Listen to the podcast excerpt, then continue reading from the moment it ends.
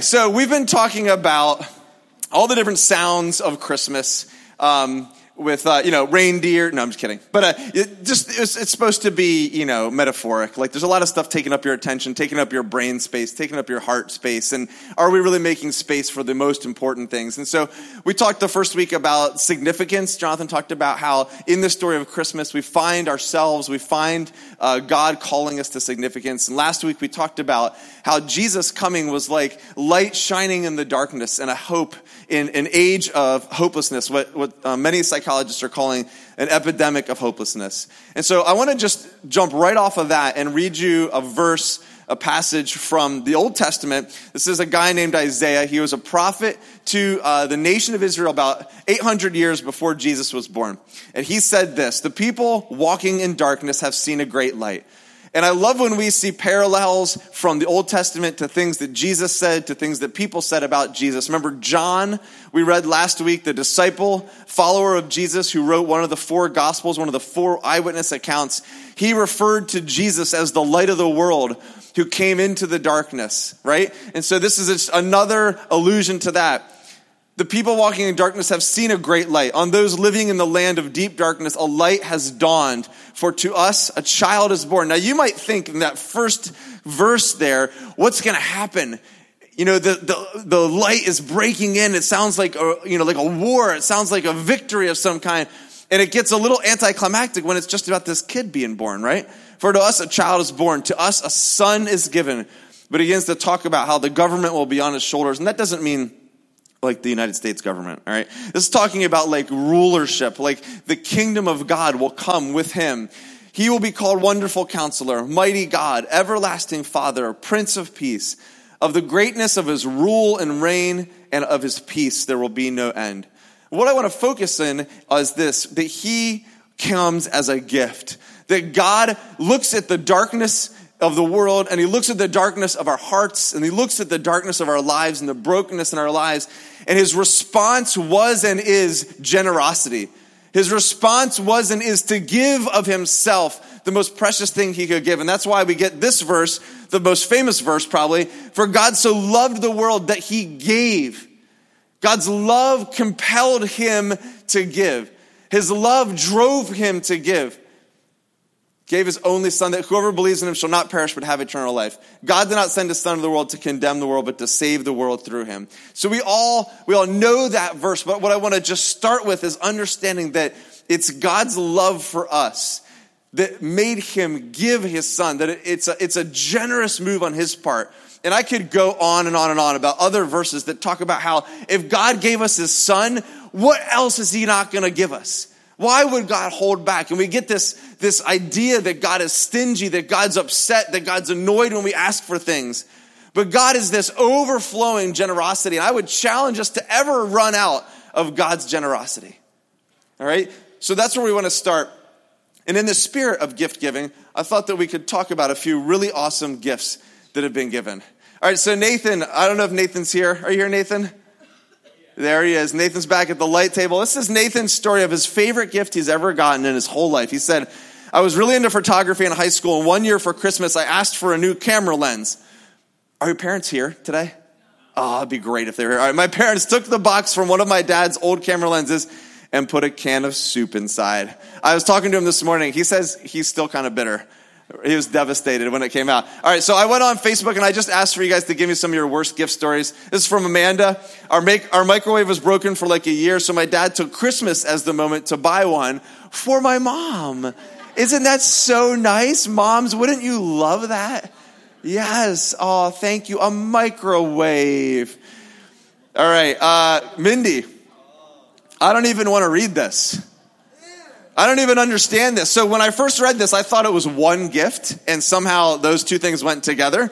Um, but apparently, these are two different, two different, which might be worse actually. She's really generating a lot of bad gifts here. Um, okay, one more. Our great pastor Jonathan Latshaw. Here we go. When I was a teenager and my nephew was born, I had no idea what to get him, so I decided to get him some socks. It's not a bad idea, right? When I got to the party and saw all the amazing gifts everyone else had given him, I had I hid mine and decided it was better to give him nothing. he was so embarrassed. Okay. So I want to talk about gift giving a little bit. We're starting with talking about God's great love and the great gift of Jesus. So I love to give gifts. I love Christmas. I went shopping yesterday um, because basically for the last month, Mandy has stonewalled me on ideas for Christmas. So it pushed me to the brink and I had one day to shop. But that's okay.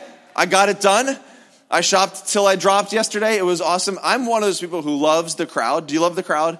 Anybody love to go to the mall this close to Christmas? Come on, one person, two people. Okay, we. It's so great. I love the music. I love the fr- the frantic look on everyone's faces.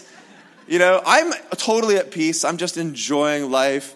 But everyone else is freaking out. You ever do the sample circle at the mall if you get a little hungry? You walk around where the food court is. You know, you, know, you hit Sukihana. You come around, you get the little cheesesteak guy. Then you come back around and you get the uh, um, what's the yeah, Thai Kitchen. That's it. If you're lucky, sample circle overload is when Auntie Anne's has samples out there. Then you're just like, yes, bonus sample. Okay. So I was out shopping yesterday, but let's think about what if you had unlimited resources to buy gifts for the person you love the most? Yourself. I'm just kidding. All right. What if you had unlimited resources to buy gifts for someone that you love? What would you buy? Think about that. Wouldn't that be awesome? Like it wasn't irresponsible you know, it wasn't, people wouldn't think you were greedy, but you could just like really, you know, what I'd love to give Mandy is I'd love to give her a vacation because then I could go to, and it would be so amazing. Um, we went to Hawaii on our honeymoon, and it's been 20 years. Um, I think it's time we go back. Anybody want to pay for that? Anybody? I mean, takers?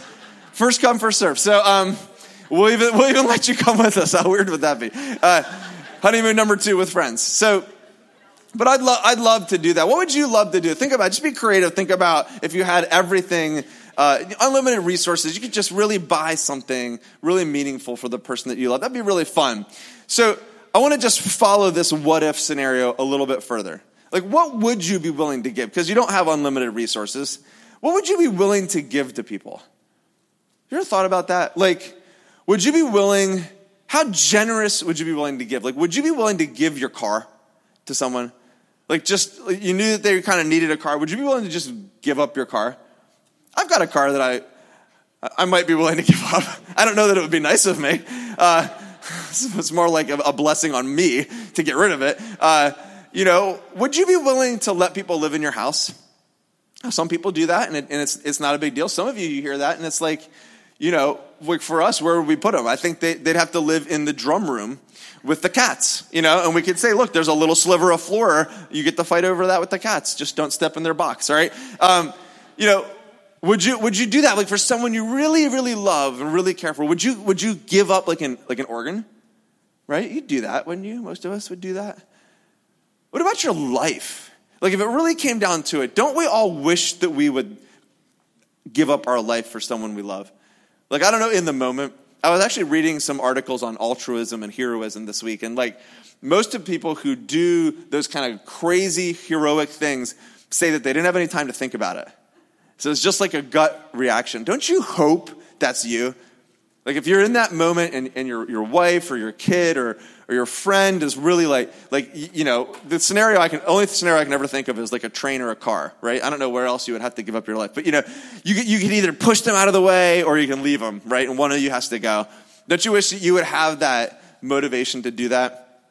And so I think we all want that to be in us. But now I was starting to think about, okay, well, like, at what level of friendship would that stop for me? You ever think about that? No. Don't go there. And certainly don't look at anyone right now. you know, like, you know, are there people in your life? Like, would you, would you do that for a stranger? Maybe you kind of wish you would, but I don't know, like, there'd be more thoughts, like, yeah, but my family really needs me. Would you, would you give your car to someone you know is notorious for ruining cars? Would you give like a thousand dollars to someone that you know is irresponsible with money? Would you let someone live in your house that you know is a chronic thief? Would you give up your life for someone you know has not lived a good life?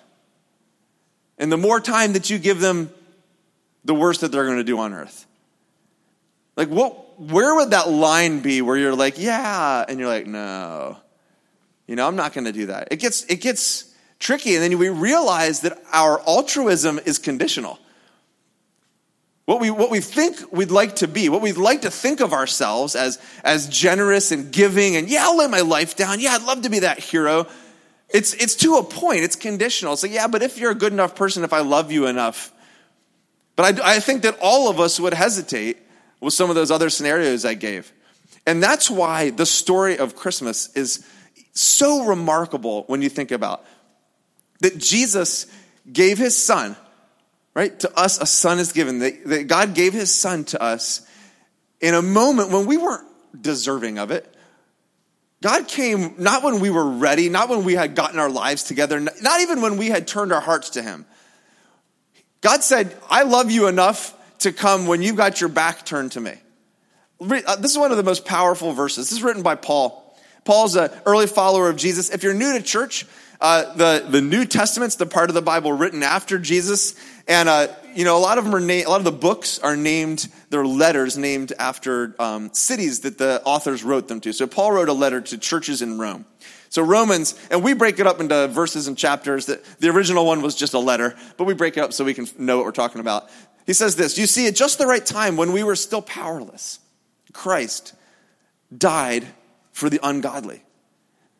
Jesus laid down his life. He, he, gave, he, he gave his house to the person who's a thief. He gave his car to the person who's irresponsible. He gave his life to the person who wouldn't live their life. See, very rarely will anyone die for a righteous person, though sometimes we will die for a good person, is what that verse says there. He's, he's talking about what I just talked about. Once in a while, people will lay their life down for a good person, but God demonstrates love like this. He didn't just die for good people. While we were still sinners, Christ died for us. It's so powerful to think of the generosity, to think of how God's love drove him to give when we weren't deserving or ready. We hadn't even turned our hearts towards him. See, God's love finds you where you are. And we have, we have no excuse. And what I think we like to do is we like to build reasons for why God's love doesn't find us, reasons for why we're not worthy of God's love, reasons for why we're still thinking about it. But God's love will find us where we are. He finds us in our brokenness. He finds us in our lack. He finds us in our fear, in our insecurity. And, you know, I was thinking, what, what's an analogy I could use for this? And the best analogy I could come up with was this, this kind of horrible thing that happened to us this summer. So summer I had teenagers in Texas. We were doing this missions trip, doing relief work down there. And um, we got, most of you know, but if, if you weren't around, um, we were driving a 15 passenger van and we got T-boned and flipped over. Um, and it was, it was horrific. It was the worst uh, accident that I've ever experienced in my life. And it was terrifying um, because I was, I was the only adult there and it was full of these teenagers. Um, miraculously, we had some injuries, but nothing fatal and nothing really serious, even. And so, as the car came to a rest, my first reaction was, you know, we were kind of hanging upside down. So I, I knew from previous experience in my life that when hanging upside down in a car that's just crashed, you need to shift your weight to get out of the seatbelt. So I told everyone, guys, yeah, get your seatbelts off and let's get out of the car as fast as we can because I didn't want to, I know what else happens, right? So the way that we got out in the front of the van was through the windshield sideways because it had broken out. So I walked out and, you know, then uh, a couple other people came out, and I looked back in and I saw my son was stuck.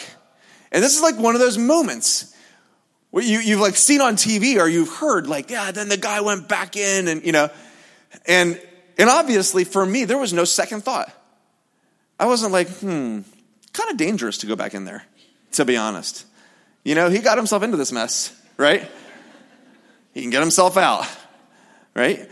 He's like hanging, suspended. Somehow his seatbelt, if you think about a seatbelt, has kind of three points. Somehow one of those points broke and ended up kind of like wrapping him and cinching him. So he literally was just dangling kind of from the side of the van and couldn't get out. And so, you know, my, my instant reaction was, you know, to run back in. I, I was terrified. You're just in this moment where everything's been shaken and, and your, your adrenaline's through the roof, you know, but you don't know what else is going to happen. And so I'm thinking, it's my son. And like, I've got to get him out. Like, I'm literally, if the thing blew up and it's on fire and we're burning out, I'm staying there. Like, we're dying together. Like, there's no second thought about that, right? And I, I'm in there and he's like, it's so cinched and I'm so panicked that I'm like, I'm not even going to think about this. And the way that Duns, by the way, fix things when you can't fix it quickly is you force it right? In all things in life, okay? Hammers are always used for anything. So I was like, well, I, I tried once, and I was like, that's not working. So then I just took his head and I just pushed him as hard as I could. And, you know, fortunately, he's a really skinny guy. So I, I just like, I like birthed him through the seatbelt by, by hand. And, and, and I don't know what it was doing to him. He, ah, but like, I just had, I had like all my strength to get him out. That's all I cared about. And then, you know, it's so funny, like the different personalities that you encounter. Like my other son, we got in the accident. He was like, mm, unclicks his seatbelt, hops down. He's like, oh, my shoes are off. Puts his shoes back on. Like, we're just all different, right? So anyway, I get Samuel out. Like, that's the kind of love that we're talking about at Christmas. You know this. Christmas isn't about Santa Claus. It's not about the manger scene and, and the wise men and the shepherds and the star. It's not about that. Remember, I, we talked about this last week. The angel said, I have great news for you. Today in the town of David, a Savior has been born to you. His name is Jesus. This is the, this is the key that God came to rescue us, that God's love is a rescuing love, that He sees us where we are. And it doesn't matter. It doesn't matter how far you have fallen or feel from God. It doesn't matter how much you have struggled. It doesn't matter the depth of your pain or your grief. I know in this room today, we have all of those things. But God just comes into the mess of our lives. He walks through the broken windows and on the broken glass and comes and finds us when we're trapped, when we're snared, when we're caught in our own bad decisions, even. He doesn't stay out there and say, You better figure that out. You got yourself into that mess. His love compels him to rescue us, even from our own mistakes and our own messes. He comes into our brokenness. He comes into our grief. He comes into our pain. He comes into our sin he is the light in the darkness. He's not the light next to the darkness. He lets his light shine in the darkness. And I want this to be the first message that you hear today. And I have a follow up point. But no matter where you are in life right now, God's love is for you. You are loved. There's no qualifications, there's no ifs, ands, or buts.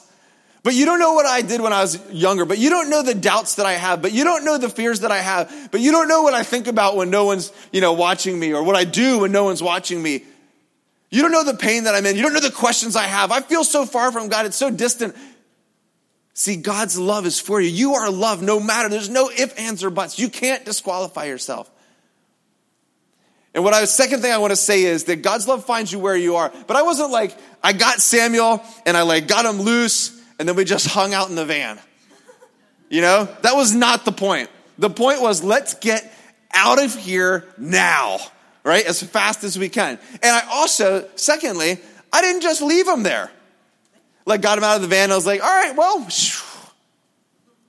like, we have been rescued for a reason. God's love came not just to heal us and save us, but to lead us to where we need to be. And this is what's so powerful about what God wants to do in your life. See, God loves you to, um, and, and loves you where you are and will enter into your brokenness and enter into your pain, enter into your doubt. But He loves you so much that He pulls you out of there and He leads you into a future that He has for each of you. And that's the second thing that we all need to hear is that God has a plan for your life, that His love isn't static, it's dynamic, it's active. And once again, we throw up these excuses. But, but Christian, you don't know. Trust me, I've got just as much baggage and questions and insecurity and sin as anyone in this room. And Jesus looks through that and offers me his life. See, what he offers is to make me new. So, first, I want us to stop disqualifying ourselves from God's love. See, when he comes in, he makes us new and he gives us a new future. The second thing is, I want to start living like God loves you. I want to close with just these two thoughts God makes you new and he gives you a new future. God's love is not just about acceptance, it's not just about, hey, I love you, you're accepted, you're good. That's the beginning, but it's not the end. That's like taking the first step to a journey and then sitting down and being like, that was great. I love that. God has a plan for you, and He's one, He wants, if you are willing to open yourself up to Him, He wants to work in your heart. He talks about make, giving us a new life. Listen, listen to this. This is also written by Paul. Since we believe that Christ died for all, we also believe that we've all died to our old life. See, this is the, the rescue that happens when God's love enters our hearts. When we say yes to God's love in our lives, we're given a chance at a new life. He died for everyone so that those who receive his new life will no longer live for themselves. Instead, they will live for Christ. Are you being led by God's love? Sometimes I think that we just are so focused on our own self that we miss that, that next step. See, God wants to make you new and then He wants to lead you into a new future. Whatever struggles that you have, whatever character issues you have, whatever doubts or insecurities or questions you have, God's love has um, the ability to minister to you and to give you a new life. And when you come into that opportunity, you have a chance to then say, I have a new future in God. So that's why I wanted to say God's love finds you where you are and He leads you to where you need to be. I want to give you just a real practical example. Um, the worship team can come on up. So I'm talking a lot about Samuel today. He didn't know this, but he's, uh, this, he's the star of my talk today. So Samuel, when he was really little, he, um, he immediately liked drumming. And so the strategy I took with Samuel was to just let him enjoy drumming and not give him a lot of instruction for years. So this is, this is God's love finding you where you are. What I think happens a lot of times is that we think we have to get everything together in life before this can happen, before we can be used by God. And what I did with Samuel is I just let him love drumming. I, we bought him drums from an early age and we bought him better drums. And I would just go downstairs and I would plug in a guitar and we would play the worst sounding music but I would just look like I was really into it, you know, and we'd just be like going. And and he had rhythm, but I wasn't like, hey, you gotta, you know, it's one, two, three, four. Like we gotta let's learn how to count, and you know, you gotta go hi hat snare, and you gotta do this, and here's a fill, here's how to come back in on your left hand, and no, none of that. For years, you would just hear him down there, just like, you know, just noise. Like it was basically a huge noise maker, right? And and I knew, I kind of had just this parental sense that if I brought instruction and direction and, and form and shape too early, I would, I would chase him off. So I just let him fall in love with drums and making noise. And then, but I didn't leave him there.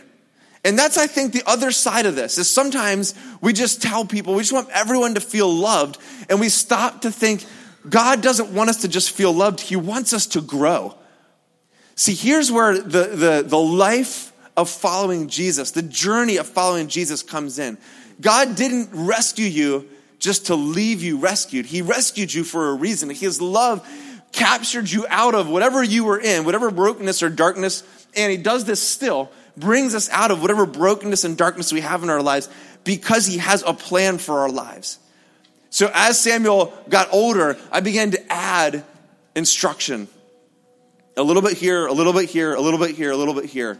And now you can see he's got it, right? He's got it and he still has the love. See, this is what God's love does it finds you where you are and he leads you to where you need to be.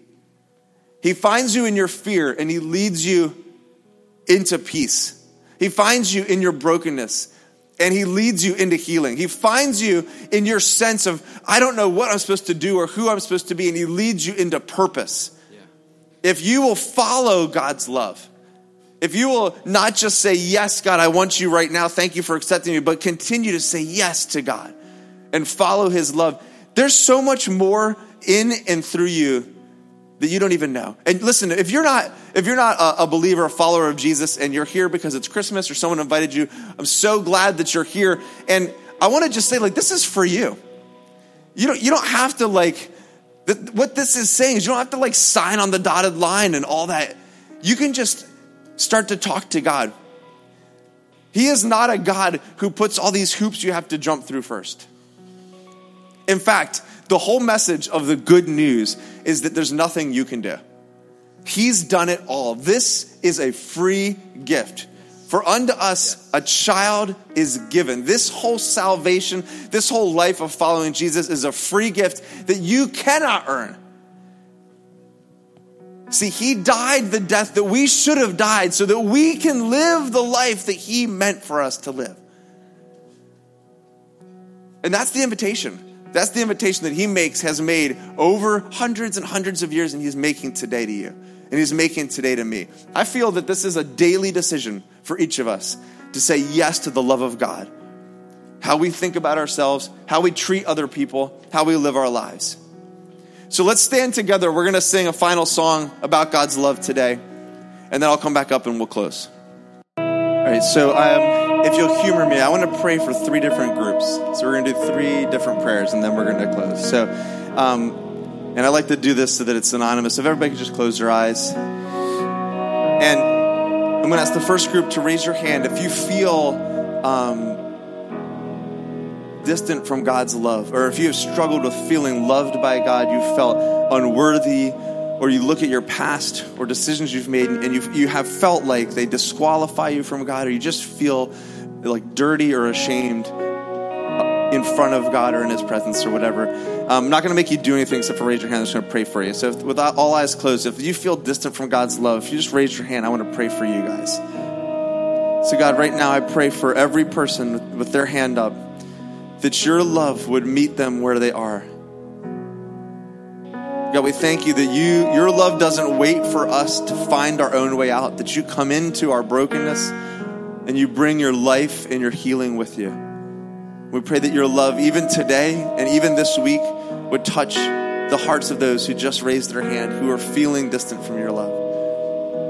All right, the second group, I'm just going to ask you to raise your hand if you're feeling a lack of God's leading in your life, if you feel a lack of calling or purpose, just raise your hand. I want to pray for you now, too.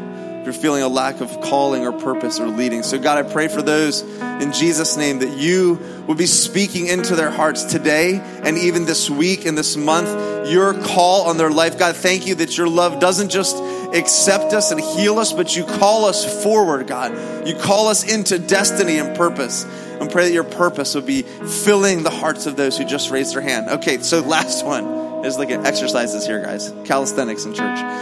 If you're feeling, if you have never said yes to Jesus, we want to give this opportunity every time we get together. And maybe you've been in church your whole life, but you know that you've never really given your whole heart to God. You've never go, gone all in, or maybe you've been away from God and you're coming back, or, you, or maybe you've just never said that, that prayer where you say, Yes, I'm all in for you, Jesus. I'm going to pray a prayer that you can repeat in your heart after me. You don't have to do it out loud, but you raise your hand if that's you. If you've never said yes to Jesus. So, for those of you who want to say yes to Jesus, just in your heart, not out loud, just repeat this after me. So, Jesus, I believe that your free gift of salvation is not something I can earn. And I receive it today. I believe that you're the Son of God. I believe that you died and rose again for me. Thank you that you love me. Thank you that you forgive me. In Jesus' name. So, listen, if that was you and you raised your hand and, and, prayed that prayer, what I would love for you to do, obviously, you don't have to, but if you can grab one of the connect cards that we hand in at the welcome table, and if you can put your name and email and just write on there somewhere on the bottom, just I raised my hand. I have a, I have a book that I'd like to send you and just connect with you. You don't have to if you don't want to, but I'd love to connect with you. A reminder to all the newcomers please fill out that card and drop it that we have gifts there at the welcome table that we'd love to give you.